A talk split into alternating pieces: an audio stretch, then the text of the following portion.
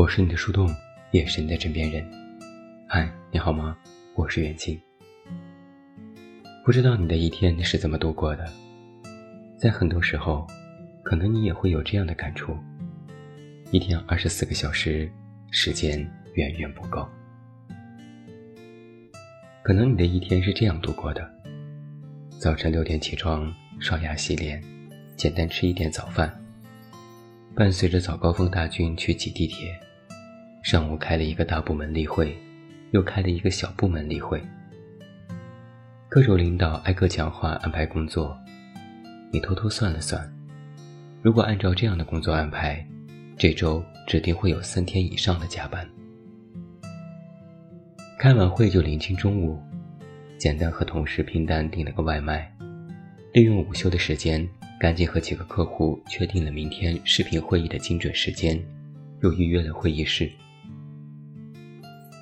紧接着，你把上午开会时下放的工作进行梳理，按照轻重缓急做了划分，发现有四个工作必须要在今天完成。你叹口气，没想到今天就要加班呢。又转念一想，反正也习惯了。整个下午。你在电脑前久坐四个小时，去其他部门对接工作一个小时，和各种人沟通两个小时，喝水五分钟，去卫生间十分钟。卫生间的十分钟里，附带摸鱼五分钟。你坐在马桶上，一边刷淘宝直播，一边看这个双十一还有什么需要加购的，心里还在想：上班不摸鱼一下，等于没上班，嘻嘻。最近减肥，晚上也不吃饭。同事接二连三下班，你看看表，时间过了七点，心想，反正现在也是晚高峰，不如再迟点回家。等到最后你推开家门那一刻，你的天猫精灵正在准点报时，现在是九点。第二天你就病倒了。其实从半夜你就感觉不舒服，觉得头疼。摸黑吃了一个止痛片，但也没什么效果。早晨起床感觉头晕目眩，头疼到眨一下眼睛都觉得整个天灵盖要炸开了。你坐在床边强忍了一下，心里还在盘算，是不是要请个病假。但公司规定请病假需要医院病历，不然只能算事假。事假一天扣五百块，再加上买药的钱，或者还要去医院打车看病，一共下来可能要近千块，想想很不值。于是你决定还是强忍着难受去上班。可就在弯腰穿鞋的那一刹那，头疼达到了顶峰，几乎要眼前一黑。你扶着墙坐在门边凳上，心想：算了算了。还是休息吧，狗命要紧。于是，你在公司 App 上填写了请假单，火速给自己倒了一杯水，又吃了两颗止疼药，可能睡一睡就好了。如果不行，就下午再去医院。不知怎的，虽然头疼，但刚躺下，你就马上沉沉的睡去了。一觉醒来。感觉头疼是好了很多，窗外天光大亮，好像是中午时分。也不感觉饿，就是困，还想继续睡。拿起手机看了看，差点从床上跳起来。手机里有六个未接来电和 N 条微信以及公司的 App 提醒。你哆哆嗦嗦解锁了屏幕，看到了同事和客户的电话，同事和公司群的微信。以及人事和领导的消息。客户一说：“这个项目的细节部分，我们还需要讨论一下。今天上午有时间沟通吗？”客户二说：“尾款时间是不是可以调整？我们最近资金流不太行哦。”客户三说：“亲爱的，我们的方案什么时候给一下中版？”同事一说。你来的时候帮我带一下上周的会议记录呗。同事二说：“你还不上班吗？几点了？”同事三说：“你不来了吗？”人事说：“请事假也要提前一天请，现在请只能算你旷工。”人事又说：“你信息没有填写对，赶紧重填，我还能帮你演过去。”领导说：“不来也不提前说一声吗？”看着这些未处理的消息，你倒吸一口凉气，简直要窒息，感觉自己更加头疼了，还不如一睡不醒。你可能也想过一个这样的问题：一天二十四个小时，你有多少时间是真正属于自己的？你要工作，你在一家公司上班，你的员工身份可能会占据一天里的绝大多数时间，最少也有八小时。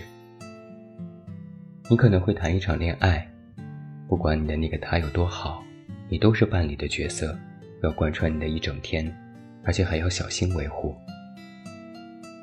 你还是父母的孩子，你可能一周要给他们打一个电话，彼此关心，可能还要忍受关于生活和恋爱的唠叨。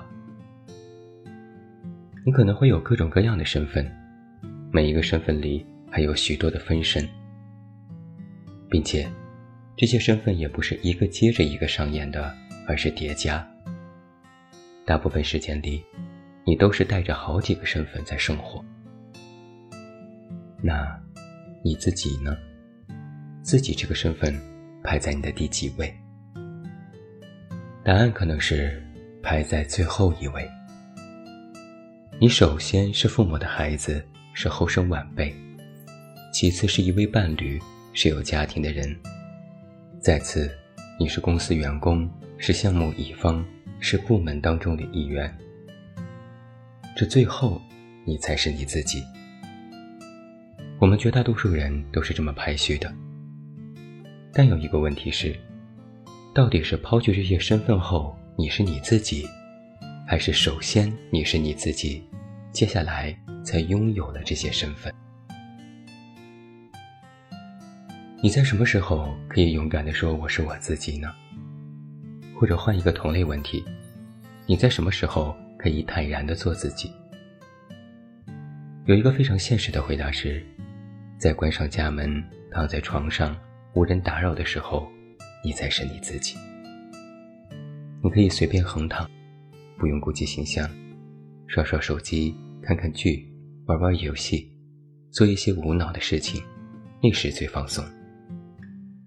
或者，某一天你休息在家，一整天手机都没有响起，没有人找你，没有工作，没有应酬，没有交际。